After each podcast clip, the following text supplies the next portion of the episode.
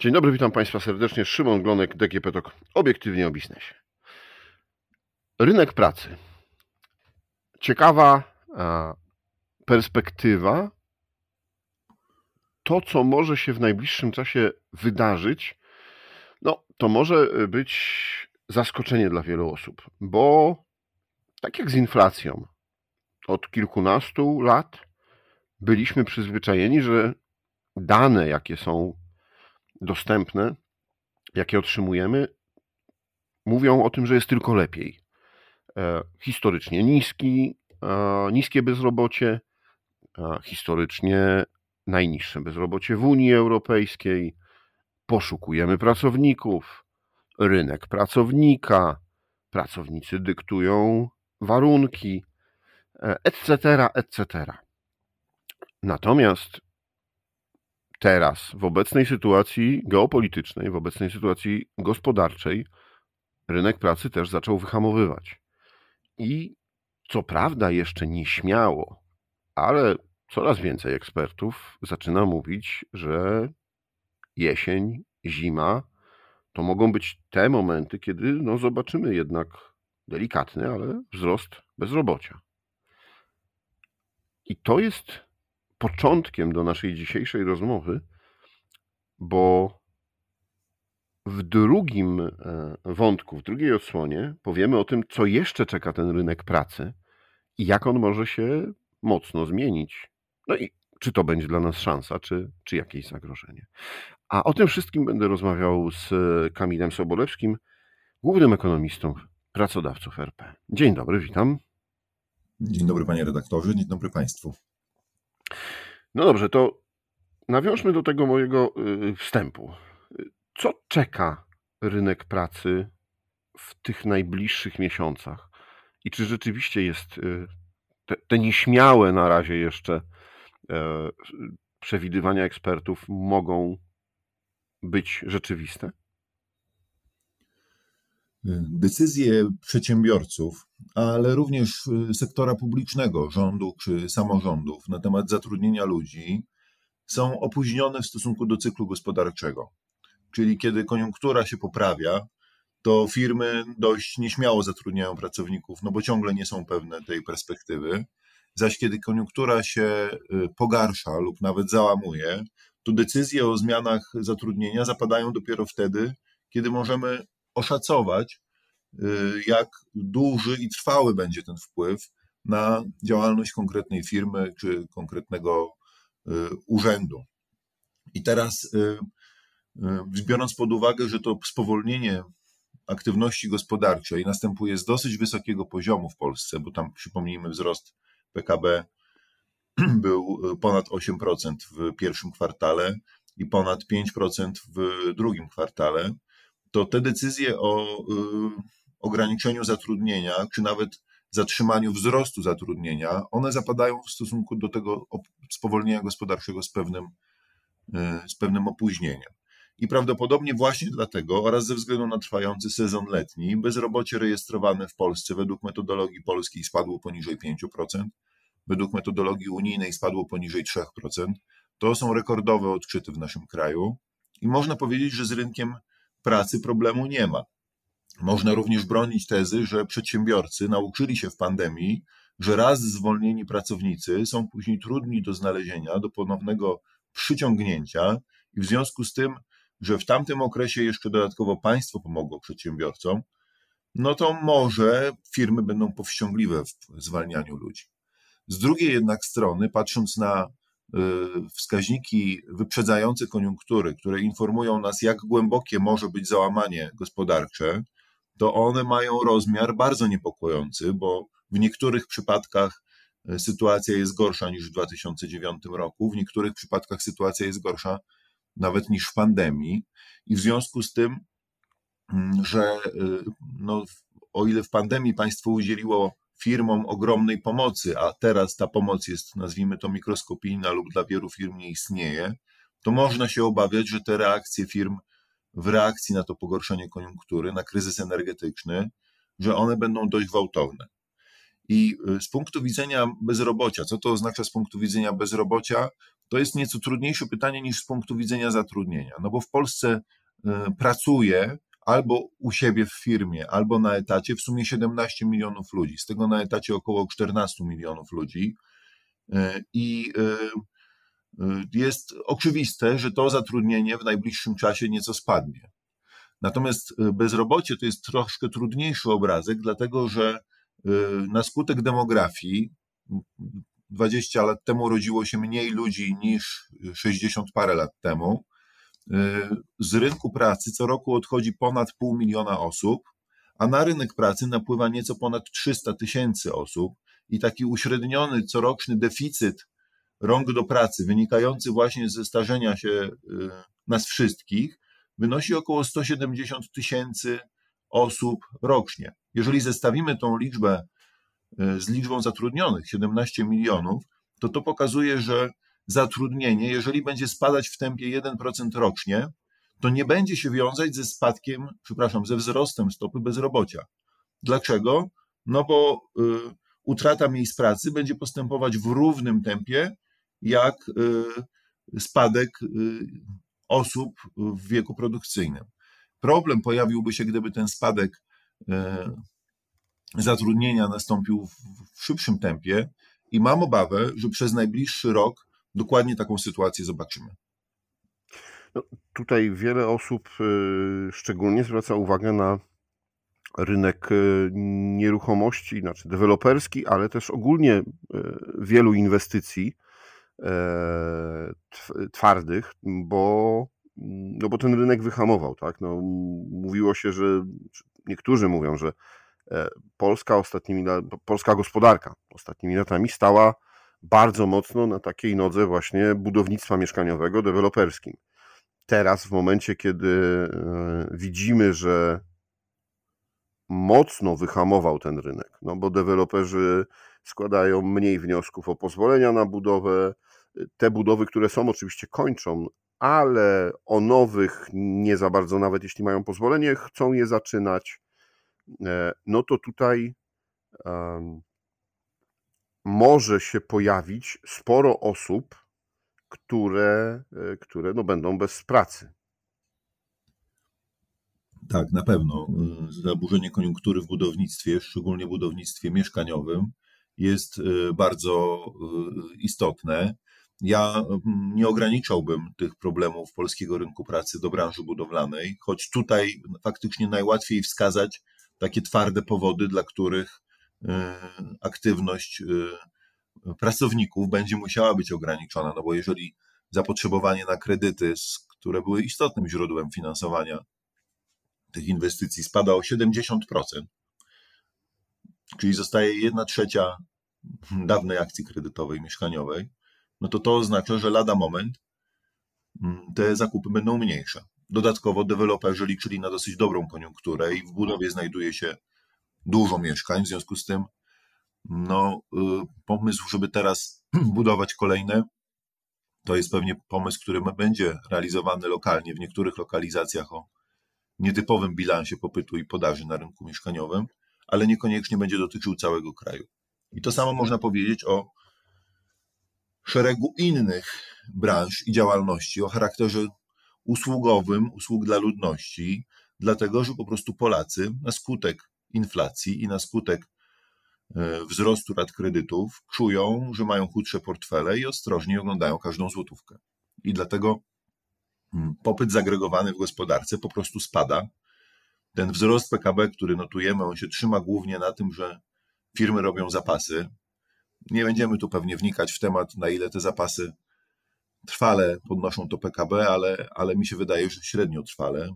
Sama konsumpcja oczywiście rośnie w kategoriach nominalnych, no bo jest inflacja, ale y, konsumujemy w kategoriach rzeczowych y, no niewiele więcej niż rok temu i można się obawiać, że lada moment ta, ta relacja będzie ujemna, czyli nasz realny, realna konsumpcja Polaków zacznie spadać.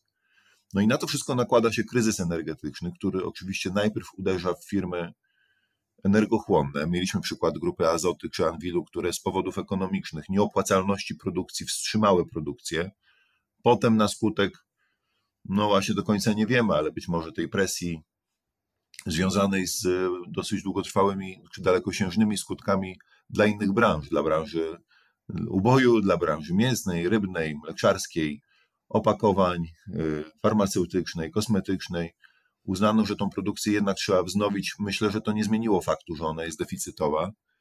I szczególnie właśnie w pierwszym, pierwszym efekcie to, branży, to firmy z branż energetycznych, producenci cementu, płytek ceramicznych, y, huty, y, zakłady chemiczne, oni widzą, że bieżące koszty wytwarzania są wyższe niż ceny, które się uda uzyskać za produkty i stoją przed dramatycznym wyborem zatrzymania produkcji. Ten wybór jest dramatyczny nie tylko ze względu na pracowników, on jest też dramatyczny ze względu na y, pełne półki, no bo obecny problem gospodarczy to jest problem niedoboru, a jeśli firmy wstrzymają produkcję, to stracimy to, co jest podstawowym wynikiem działalności firm, czyli dobra i usługi, produkty, które trafiają na nasze półki, na nasze stoły, na nasze Y, do naszych domów, tak? To, to jest poważne ryzyko.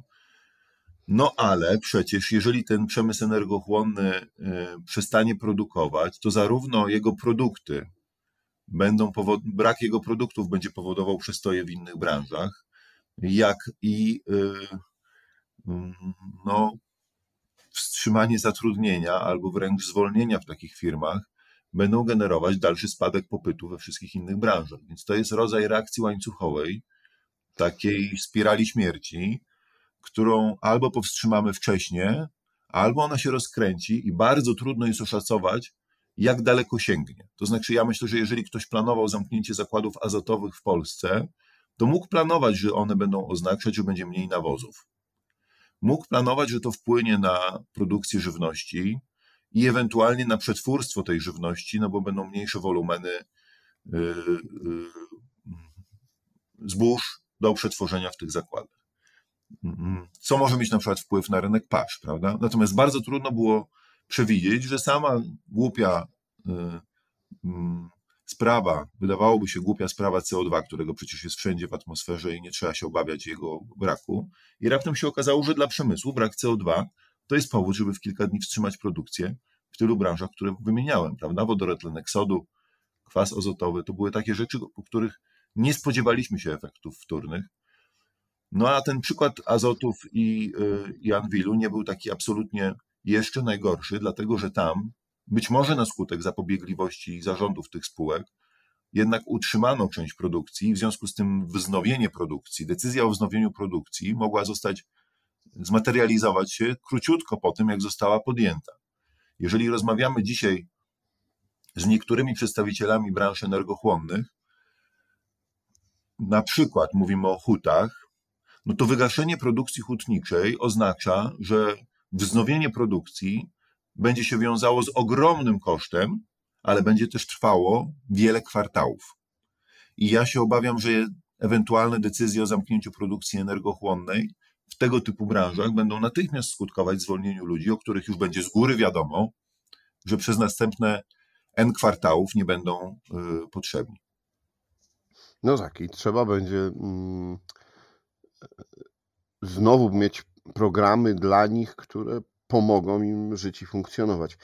Ale chciałbym wrócić do tego wątku zatrudnienia i bezrobocia oraz do tego, o czym Pan powiedział, że co roku z rynku pracy Mm, no, nie, nie znika, ale kończy swoją karierę około pół miliona osób, y, a przychodzi nowych 300 tysięcy. No to w tym roku mamy taką e, sytuację, że ponad 300 tysięcy nowych osób przybyło na rynek pracy mm, z powodu wojny, bo e, uchodźczynie w większości e, z Ukrainy właśnie rozpoczęły pracę w Polsce. No i szacuje się, że to jest około 300 tysięcy osób. Czyli nie dość, że mieliśmy swoich 300 tysięcy nowych, młodych osób, które weszły na rynek pracy, no to jeszcze został ten rynek pracy zasilony pracownikami e, z Ukrainy. Jak to wpływa dzisiaj i w najbliższej perspektywie na rynek? Moment, w którym y, uchodźcy z Ukrainy przyjechali do Polski, to był moment, w którym rynek pracy był rekordowo rozgrzany. I ci z nich, którzy chcieli podjąć pracę, zostali z ochotą wchłonięci przez ten rynek pracy, bez y, jakichkolwiek konsekwencji dla Polaków, którzy w tym czasie mogliby podjąć pracę. Firmy były wtedy w takiej desperacji, że po prostu nie ogłaszały nawet stanowisk, y, na których chciałyby zatrudnić pracowników, no bo jeżeli takich stanowisk jest 10, a oni od trzech, firma ma od trzech miesięcy ogłoszenie i trudno jest znaleźć dwóch kolejnych pracowników, no to ogłaszanie, że ma się miejsce, miejsce na jeszcze ośmiu, po prostu nie ma większego y, sensu. Dlatego te osoby dorosłe, które w tej chwili y, y, przyjechały do Polski, one, jeżeli tylko chciały, pracę znalazły. Warto powiedzieć, że te osoby się różnią od tej starej fali imigracji osób, zarobkowej imigracji osób z Ukrainy do Polski nie tylko płcią, że to są kobiety. To jest też kwestia tego, że one są z dziećmi, mają pewnie trochę inne, inne priorytety co do takiego bilansu między życiem prywatnym a zawodowym. Ale warto też powiedzieć, że to są osoby, które w ogromnej części pochodzą z dużych ośrodków miejskich, gdzie zagrożenie wojną było większe, które mają wyższe wykształcenie i które swój status materialny na Ukrainie określały jako dobry lub bardzo dobry. To są cechy zdecydowanej większości tej, tej grupy. I to oznacza, że one też niechętnie będą podejmować pracę na wózku widłowym, nawet jeżeli mogłyby się do takiej pracy przeszkolić, tylko pewnie będą szukały pracy o nieco wyższych, wyższej wartości dodanej, co w sumie dla polskiego rynku pracy jest też y, dosyć dobre. No i tak, żeby trochę liczb. Y, na podstawie tych y, danych PESEL można szacować, że w Polsce zostało około 1,4 miliona mm, osób z Ukrainy. Jest wśród nich bardzo niewiele osób w wieku starszym, więc można przyjąć, że to jest mniej więcej pół na pół osoby dorosłe i dzieci. No tylko w Polsce osób dorosłych i dzieci nie jest pół na pół. Osób y, dorosłych jest zdecydowanie więcej niż dzieci, y, choćby dlatego, że roczniki dzieci mają 18, y, liczebność 18, tak, mamy 18 roczników dzieci, a liczebność roczników dorosłych, którzy jeszcze nie przechodzą na emeryturę, to jest ponad 40, więc nawet gdyby mm, co roku rodziło się tyle samo dzieci, no to my mamy w Polsce dwa razy więcej osób w wieku produkcyjnym. Prawda? I teraz, jeżeli ten, ta proporcja jest w przypadku osób, które przyjechały do nas e, uciekając przed wojną mm, pół na pół, to to oznacza, że odsetek osób e, z Ukrainy mieszkających w Polsce jest dużo niższy w przypadku pokolenia pracującego niż w przypadku pokolenia młodego. I konkretnie na liczbach to się przedstawia w ten sposób, że e, e, wśród osób w wieku produkcyjnym 18, 60 czy tam 65 lat, to to jest tam 2,5%, ale w przypadku dwóch grup e, dzieci, tych starszych dzieci, od 7 tam do nie pamiętam, 13 chyba roku życia i potem powyżej tego, czyli od 14 do 18 roku życia, aż ponad 8, nawet chyba ponad 8,5% wszystkich dzieci w tym wieku żyjących w Polsce to są osoby z Ukrainy. A to oznacza, że do tych 300 tysięcy, o których sobie mówimy, 300 kilkudziesięciu tysięcy e, młodych Polaków w każdym roczniku e, niepełnoletnich nastolatków, trzeba dodać kolejne 30 tysięcy osób, które przyjechały do nas w ciągu ostatniego roku z Ukrainy. I to jest, to jest ogromna liczba. Co dziesiąty dzieciak nastoletni w Polsce jest w tej chwili hmm, Ukraińcem. I mhm. dlatego rodzi się pytanie, czy ci Ukraińcy w Polsce y, zostaną, y, tym samym poprawiając nieco ten bilans demograficzny, czy też, czy też nie zostaną. To oczywiście zależy od scenariuszy e, wojennych, ale patrząc na doświadczenie wielu innych krajów, na przykład Niemcy mają taki system stypendialny dla obcokrajowców, tam założenia są takie, że e, być może część ludzi zostanie w Niemczech, ale bardzo duża część tych osób, które się w Niemczech wykształcą, będą złamią barierę językową, kulturową, że będzie później źródłem no, dobrobytu dla kraju, który będzie miał dzięki temu łatwiej wstawiać stopę w takiej właśnie na przykład Polsce, prawda? I sam byłem uczestnikiem takiego programu stypendialnego. Znam sporo takich osób i wiem, że faktycznie na różnych etapach życia te osoby zwykle wiążą swoją ścieżkę zawodową w jakiś sposób we współpracy, ze współpracą gospodarczą na styku kraju, który kiedyś dał im stypendium, y, zapewnił naukę języka i jakąś tam integrację kulturową, a własnego kraju. I dlatego wydaje mi się, że y, ten, ta obecność dzieciaków y, z Ukrainy w Polsce to jest długoterminowo bardzo dobra rzecz dla polskiej gospodarki. To znaczy, w optymistycznym scenariuszu, w którym Ukraina pozbywa się Rosji ze swojego terytorium i może w, w pokoju decydować o sobie, integrować się z Unią Europejską, te y, y, kilkaset tysięcy dzieciaków to będzie taki most, który będzie powodował, że mm, społeczna i y, ekonomiczna integracja między Polakami a Ukraińcami znacznie wykroczy ponad y, ten okres y, szoku okołowojennego.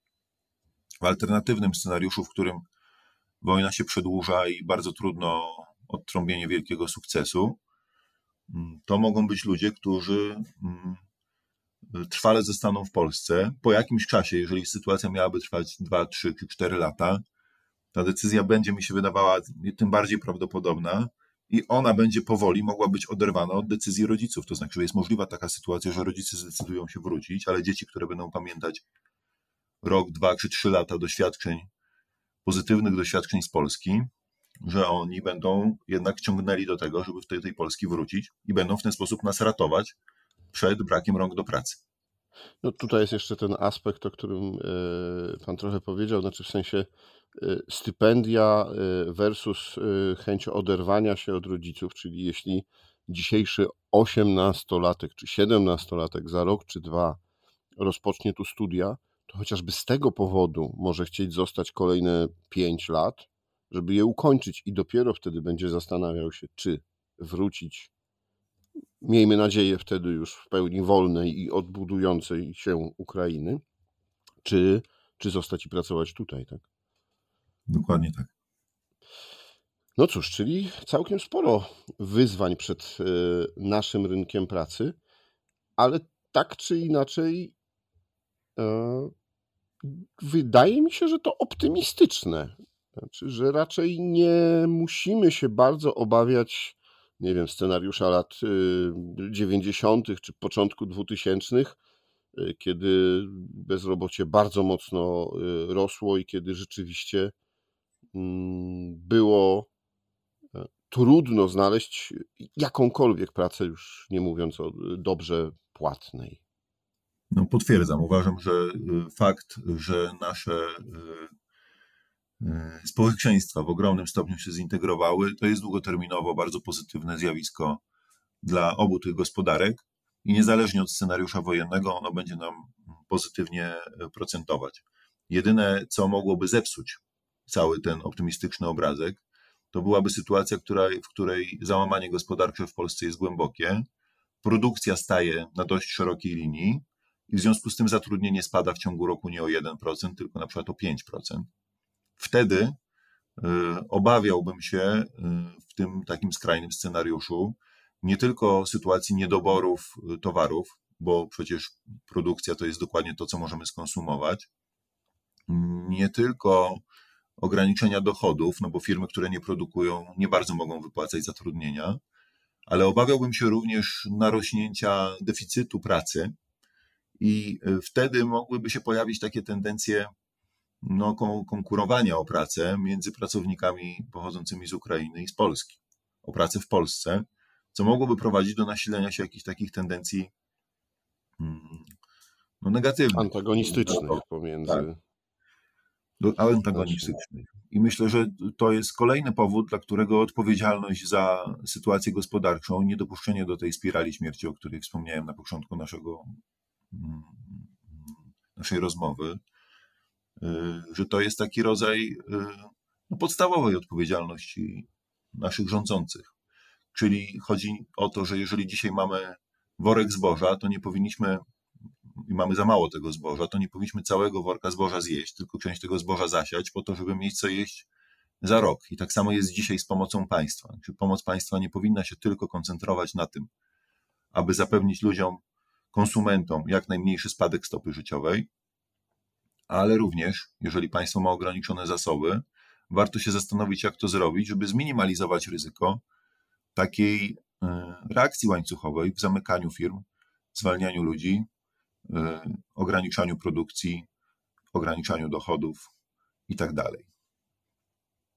No, mam nadzieję, że nasi rządzący słuchają naszego podcastu, do czego oczywiście serdecznie zapraszam i e, te rady zostaną e, wysłuchane. Drodzy Państwo, moim i Państwa gościem e, był pan Kamil Sobolewski, główny ekonomista pracodawcy RP. Dziękuję Panu bardzo za rozmowę. Bardzo dziękuję. A to było DGP Talk, obiektywnie o biznesie rozmawiał Szymon Glonek. Do usłyszenia.